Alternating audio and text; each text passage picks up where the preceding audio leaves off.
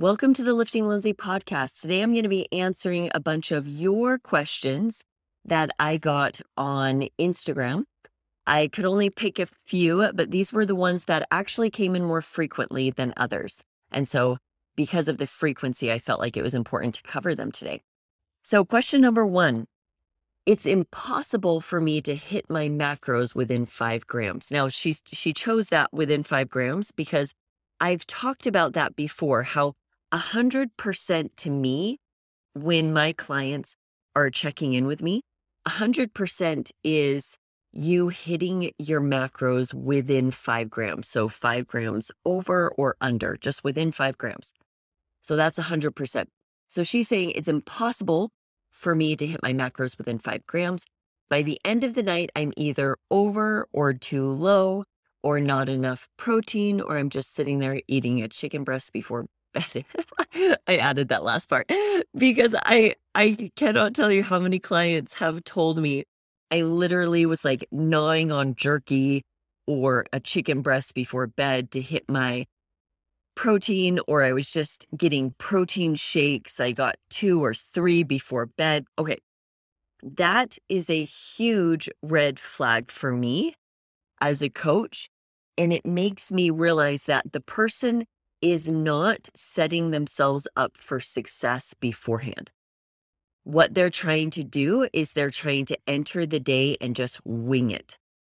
So just as the day goes on, they're plugging in their stuff into MyFitnessPal or whatever tracker that they use. My husband uses macro, what is it? My Macros Plus or Macros Plus or something like that.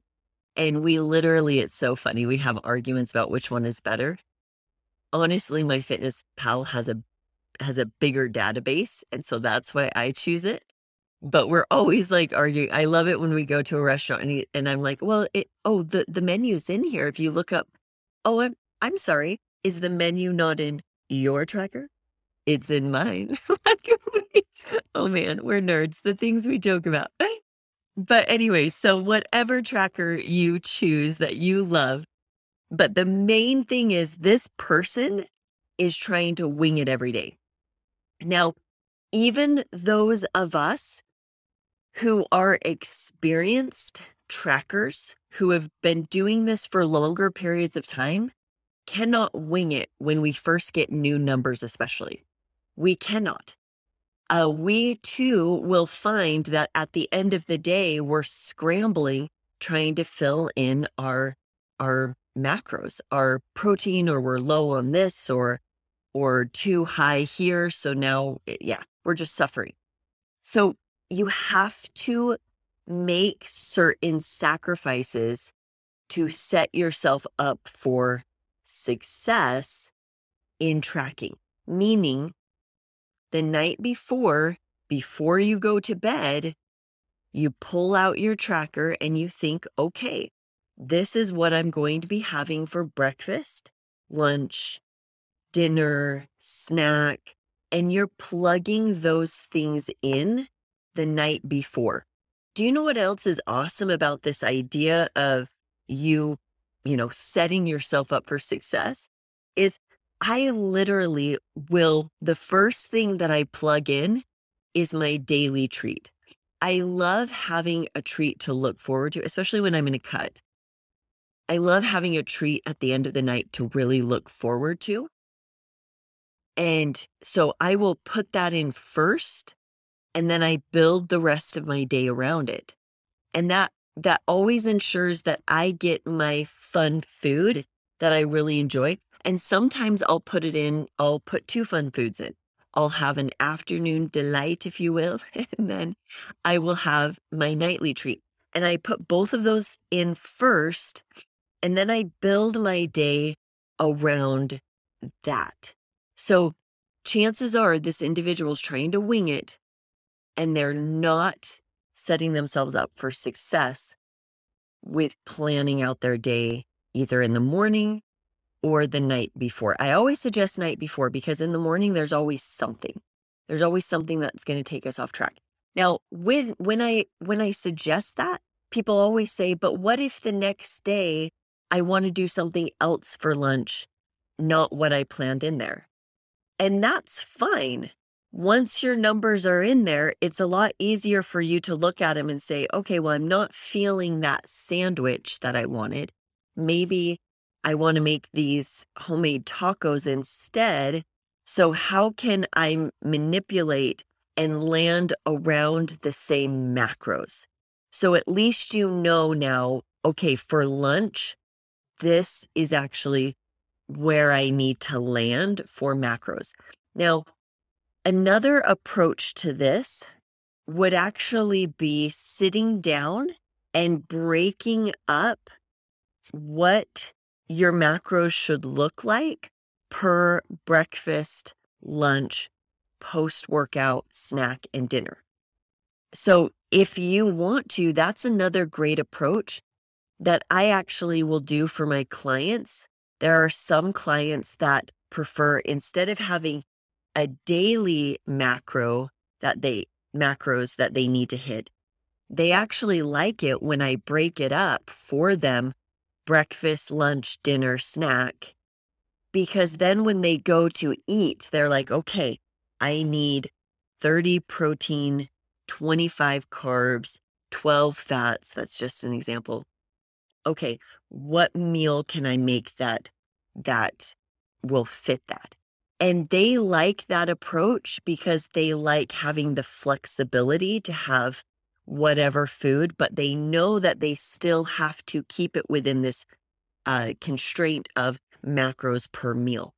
So, a lot of the success of dieting is actually finding out the process that's going to work best for you, the process of calorie restriction that will work best for you.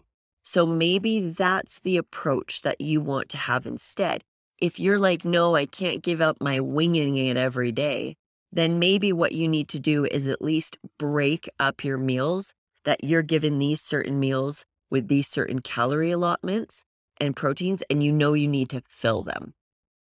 The second question is every time I eat, I feel like I need a sweet treat after and then everything spirals from there.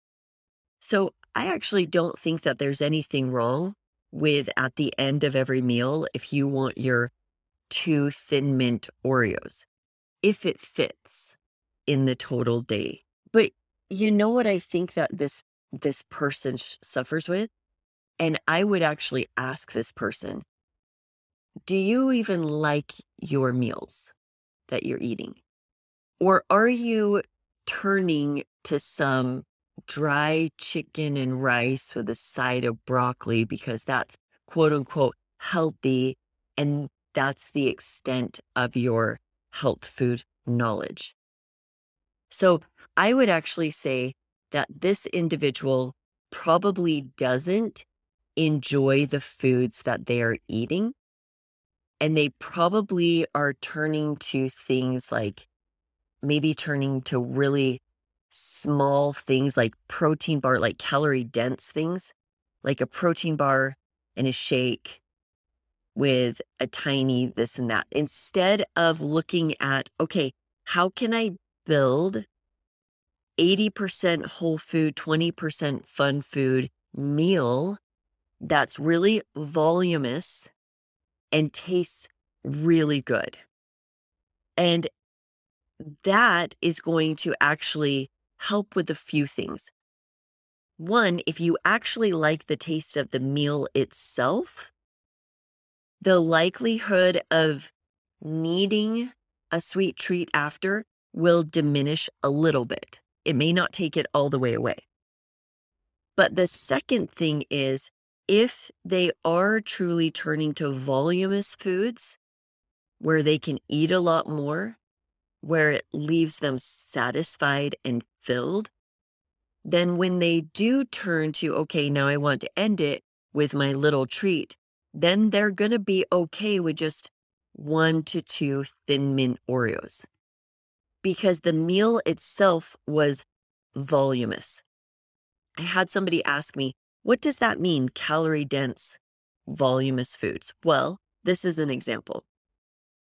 A protein bar there are protein bars that are like 350 calories, and it is this tiny one by four inch bar. Okay. I don't care if it says protein bar on it. Like, that doesn't necessarily mean it should be eaten for your meal because it's so dense, but yet the calories are like 350. So that's not going to be enough volume of food to actually stretch your stomach a little bit and signal that okay, I'm I'm getting full because it's so tiny. So that's what I mean by calorie dense foods. So somebody's like, okay, I really want a Snickers. So they have a Snickers bar, which is calorie dense. And then they have a, a protein shake, just a scoop of protein with maybe some water. They shake it up. And that way they can hit their protein, but they also get their Snickers. Now, I don't care if once in a great while that's how you get your treat and your protein at the same time. But when we are choosing meals that are similar in that calorie dense and just drinking all of our protein, then what's happening is we're not filling the stomach very much. And so we're not feeling satisfied after a meal. And then we want to turn outward and find other things that can make us feel satisfied and continue to curb our appetite because our food selection was such a tiny little thing. So, guaranteed, this individual actually needs to learn how to eat more voluminous foods. And I think the best way to learn is to go to people who have already done the hard work and learned this for us. And then we just copy them and apply it to our lives. And I think Lillie Eats and Tells. If you go to uh, lillieeatsandtells.com, Lillie is an incredible example of somebody who, one, turns to more voluminous foods, but also this woman has learned to season foods so that they taste so good that you get a ton of food and she's really good about high protein. So, a ton of food, a ton of protein, and you're going to feel a lot more satisfied. And it's so much food for actually low calories. Like yesterday, I had a huge bowl of her chili, and it was huge. And then on top of it, I had a salad. So both of those were super big, super filling.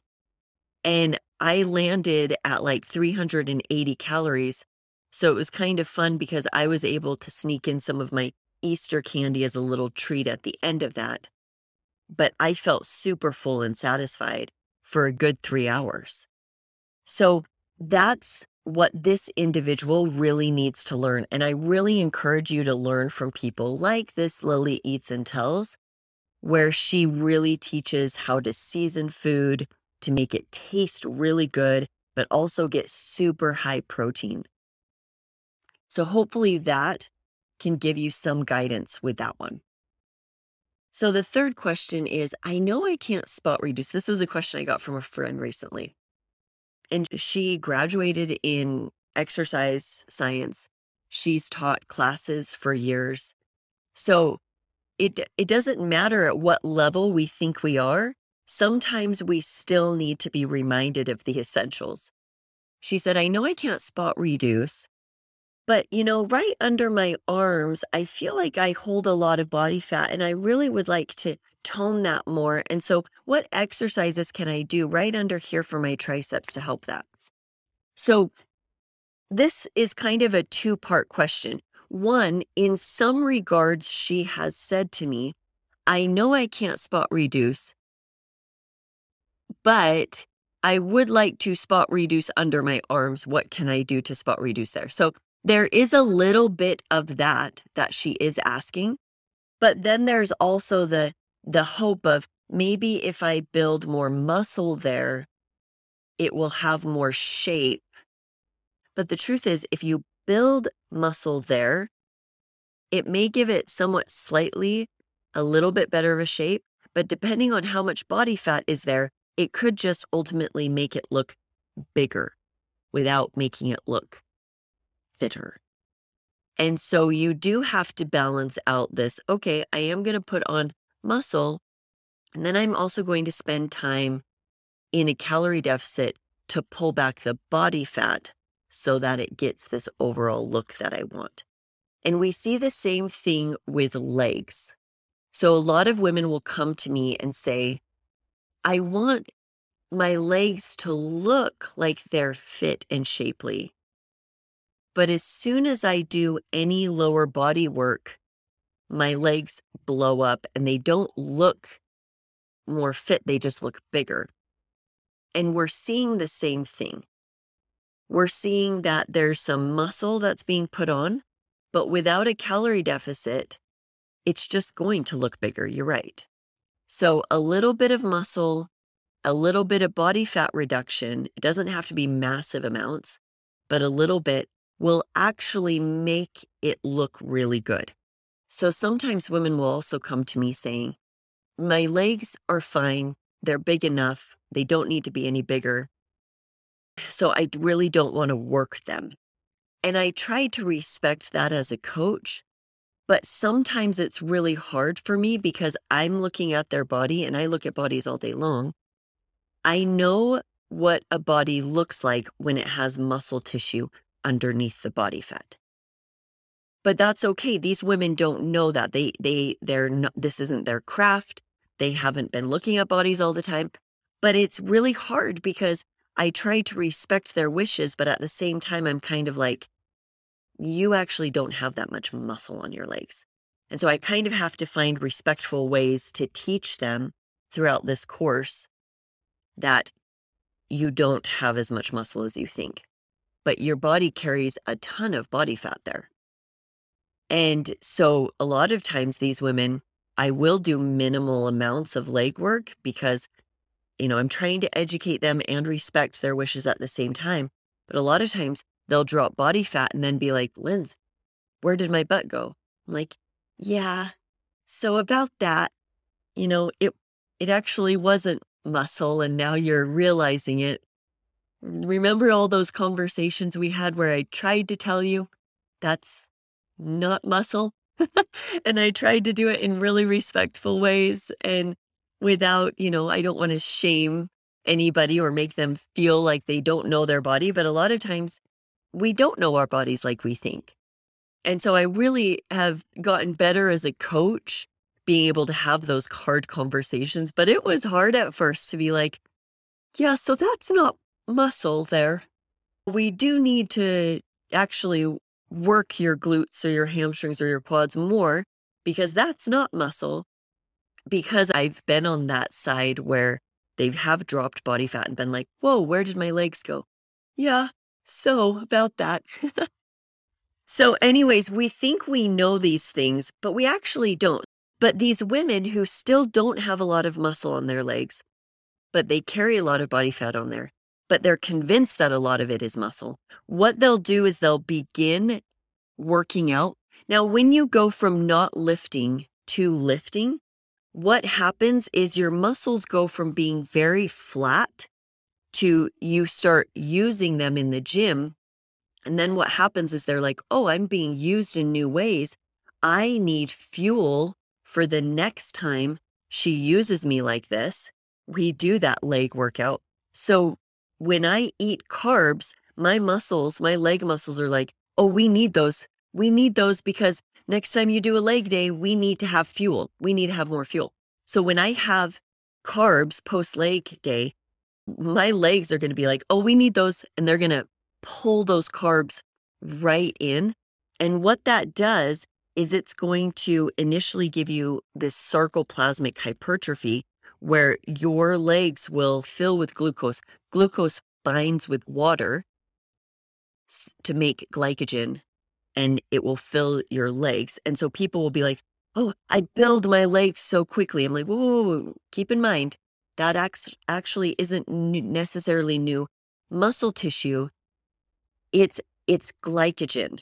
So what you're doing sometimes in the gym is you're getting a pump, you're getting that, um, your legs will feel bit bigger because you're getting a pump, you're getting blood flowing in, and then your muscles really want to make sure that they have enough glycogen stores for next time. So when you have carbs post or throughout that day, it's going to really pull it into your legs. So you're going to feel like your legs, quote unquote, build fast, but they actually don't. They don't build as fast as you think. It's just you went from not lifting to now your muscles are pulling in that glycogen for fuel. And you're also now experiencing a pump in the gym where your blood is pooling around your muscles. And so people get scared because they're like, oh no, my legs are already too big. I better not lift them at all. And that's not the case. That's not necessarily what's happened. What you need to do in order to have the fit, attractive legs is is maybe that minimal work on them to build them slightly, but then you also need the calorie deficit so that the body fat comes down. And then your legs have this really pretty fit shape, not just this big shape. Now, I do think even if you don't want to build your legs at all, it's really important that we do work them. Just because you walk into the gym and grab weights doesn't actually mean that you are going to put on muscle tissue. I wish it was that easy.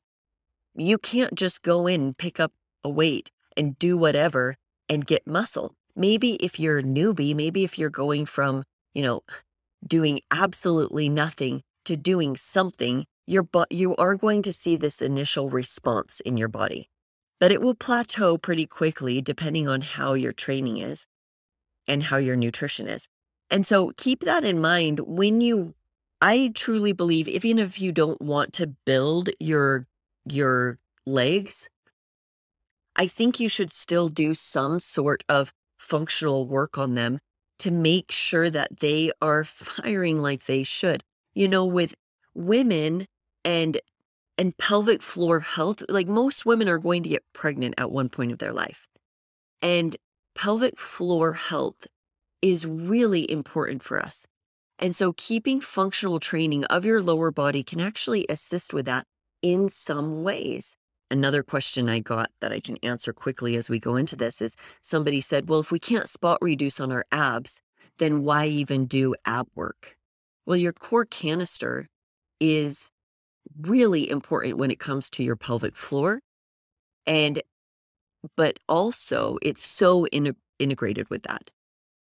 But also, a woman's torso, like a woman's abs are, we go through with pregnancy, we go through incredible stages of being stretched so thin and then coming back down. And we really go through these incredible changes. And so having a really healthy core canister, I mean, that, that, that core works with that pelvic floor. And they're so intertwined that I believe that we do need to work on abs, not only for healthy function when we're doing larger lifts, where we're doing back work, where we're loading the spine, uh, and we want to make sure that we have a healthy, strong core. But also, just because us women are going to be going through these different phases and post pregnancy core work you know, first, I actually think post pregnancy, we should make sure our breath work is really good because the diaphragm works um, hand in hand with your pelvic floor health. So, post pregnancy, step one is get your breathing down, making sure we have good, healthy 360 breathing. And then the next step is we need to make sure that our core, that our ab work, all of that core work, our TVAs, our obliques, are all firing healthy and working well together. And that promotes this healthy core canister. So for us women, it's more than just aesthetics, it's vitality, it's health, it's how are we going to keep our healthy body through all of these crazy transitions that our body goes through. So hopefully that rambling kind of helps. I feel like that in and of itself needs its own podcast. And I'll probably do one on it, but I'm just trying to answer as many questions as I can today. So keep in mind that spot reduction is not a thing, but we can spot build. But if we're spot building without reducing body fat, then sometimes we're just getting bigger. So keep that in mind that it's great to, to build muscle, but once you build it, if you don't get into calorie deficits at some period, you may not be able to see what you build. And so you may just feel bigger. And maybe that's your goal. Maybe you're a really like thin rail girl and that a lot in and of itself make you look healthier. Or maybe you generally have a thicker body and you do need to get into that calorie deficit to show the muscle and to have more of the body that you would like to have. My next question was Can you break your metabolism? Uh, no, you, you really can't. Now, you may see a reduction three to 5% in your RMR when you go into a steep calorie deficit. I think that that's after you lose like six plus percent body weight. But if you if you think about it, that reduction is only 50 to 70 calories. So there are some things that we can do to limit those me- metabolic adaptations as much as possible. One, we can learn to move more, have a more active lifestyle. Um, track your steps, stay 10,000, 8 to 10,000. Make sure you're moving more. Put on a little muscle tissue that can actually make up for that and it'll be a wash. So eh, as far as breaking your metabolism, I have women say, come to me saying, I've been dieting at 1200 calories for two years. I haven't lost any weight. I need to reverse up and then I can have a successful calorie deficit. I'm going to be honest 99.9% of the time, they're not eating 1200 calories. Okay. We grossly underestimate how much we eat. The research has shown up to 50%. A lot of times I will say, yeah, let's do a reverse when I get a new client. Because what I'm telling them is, and then I help educate them more about this process along the way. But what I'm telling them is, is yes, I'm giving you permission to eat more food and to get out of that diet mindset because you've been restricting yourself so much mentally but your body actually hasn't been eating 1200 calories and it hasn't been restricting itself. It's mainly you put into MyFitnessPal 1200 calories. You try to shoot that, but you end up binging a lot, eating out a lot, having tons of untracked stuff. And so, really, it's just kind of gotten you back up to maintenance. And that's why you haven't been losing the weight. And I know that that's hard to hear. And people are like, no, no, that's not true. But but it, it is. And it's hard to kind of pause and really have that hard conversation with ourselves. Like, have I really been literally tracking 100% everything going into my mouth? No, I haven't. So, a lot of times when clients come to me saying, like, oh, I've been doing that, I need to reverse, I'll say, yeah, we do need to focus on eating more. We do. And we'll have these conversations over the span of a few months where we talk about how, yeah, like, like taking that break away from restrictive thinking and learning to be more healthy in not like always thinking about restriction, but shifting to a mindset of abundance is huge. And it is mentally, emotionally, and physically healing. So, did they necessarily need to reverse from that 1200? No, because they really weren't eating 1200. But that that mental shift from restriction to abundance, they did need that. So I don't care what you call that. Call that a reverse diet if that makes you feel better. Call it just a focus on abundance, a diet break, whatever you want to call it. Yes, 100%. They needed that. So I did have a friend tell me the other day, I really want to do a diet, but I just don't think I eat very much food. So I'm going to do a reverse before I do a diet. really push up my calories and then cut them down so I have a more successful cut. And I understand that this is taught a lot in um in like the influencer world of fitness, but I actually feel like it's really misunderstood. Because the truth is, as I kept talking to my friend, then she confessed, further discussion, she's confessing how much she loves sugar and treats and how she has these little meals every day. So she feels like she's eating small amounts because her meals are small. But then in between her meals, she's eating a lot of sugar. So, guys, is she really eating as low as she thinks she is? No, it's just that she's filling a lot of her calories with very calorie dense things like sugar. And so her meals may seem small, but throughout the day, she's hitting maintenance because of all of the snacking and all of the sugar that she's eating. So, my guess is she's not eating as little as she thinks. What she needs to do before she cuts isn't necessarily a reverse. You know, this reverse diet approach of, okay, I think I've been eating 1500. I'm going to slowly increase. She actually doesn't need to be doing that. What she does need to do, though, before she cuts, is she needs to sit at maintenance, eating adequate enough protein, learning to move more, learning to eat more whole foods, more voluminous foods. She's going to feel really good doing that. And she's going to feel this shift in her body and mind toward health.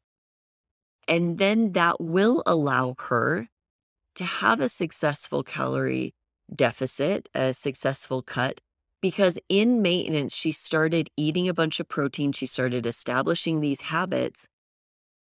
And then she's going to ter- carry those habits into a calorie deficit. And honestly, just that shift of more whole foods, more protein, more movement, she's probably going to, even at maintenance, she may initially see some movement down and some tightening, leaning out, some body recomp. And then she can move down into a calorie deficit and really see the the movement towards her goals that she wanted to. So hopefully this Q&A has helped and I've answered some of your basic questions. If you guys have any questions that you want me to answer on the next Q&A, you can message me on Instagram at Lifting Lindsay. You can also go to my website, liftinglindsay.com, and check out any of my coaching options, as well as my training app for those of you who really want to refine your training in the gym. Make sure that you're training hard and training smart. Thank you so much for joining me today on the Lifting Lindsay podcast. You guys have a wonderful week.